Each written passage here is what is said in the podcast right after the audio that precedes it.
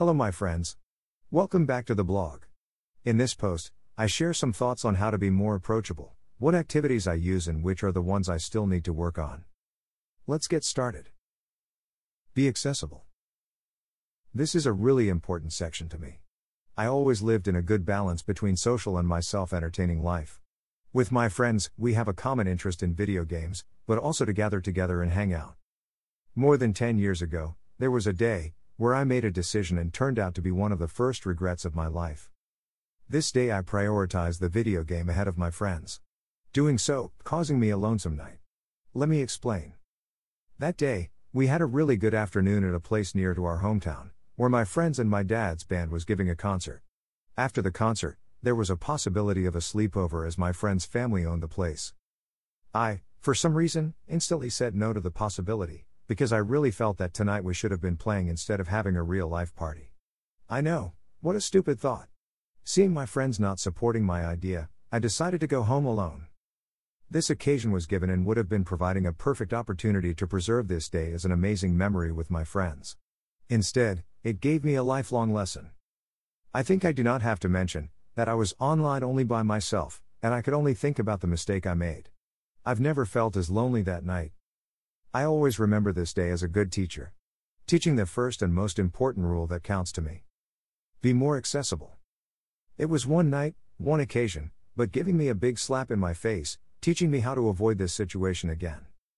Showing up, being part of the group life, or just putting down your headphones when someone talks to you, giving them your full attention will make you more accessible. Your family, friends, and coworkers will see you care to be with them, so they will claim on your company more.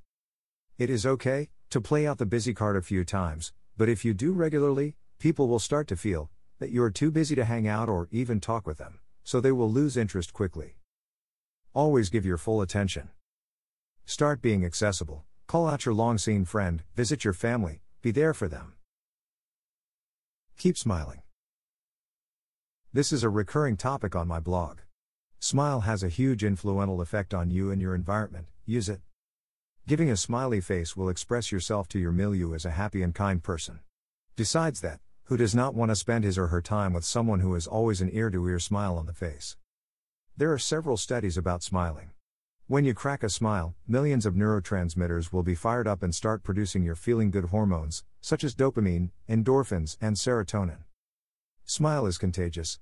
Seeing someone smile will make your brain active in the aforementioned areas, trying to reach similar results to boost your mood as well. Try to be the first to smile in the group, but be aware to do so in the appropriate moments. Your goal is to appear more friendly and approachable, not strange and creepy. I love smiling and the way it affects people around me to better. I mostly overdo this rather not to do it at all. This is a habit, which I constantly apply and I am not planning to change it very soon. Utilize your body language.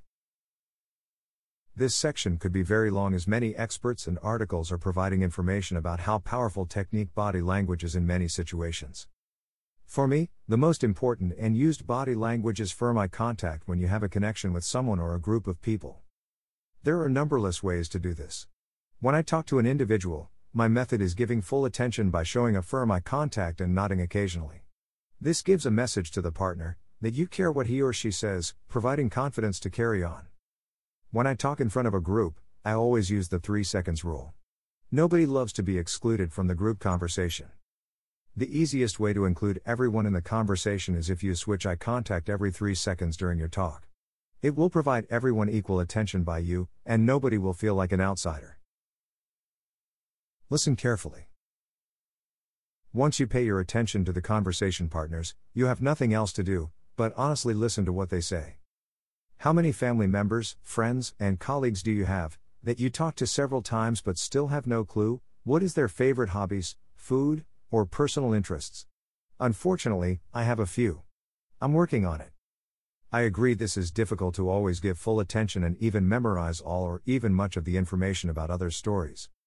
The best way to start practicing is during introduction. Remember the other party's name. Nowadays, I am extra careful during the introduction.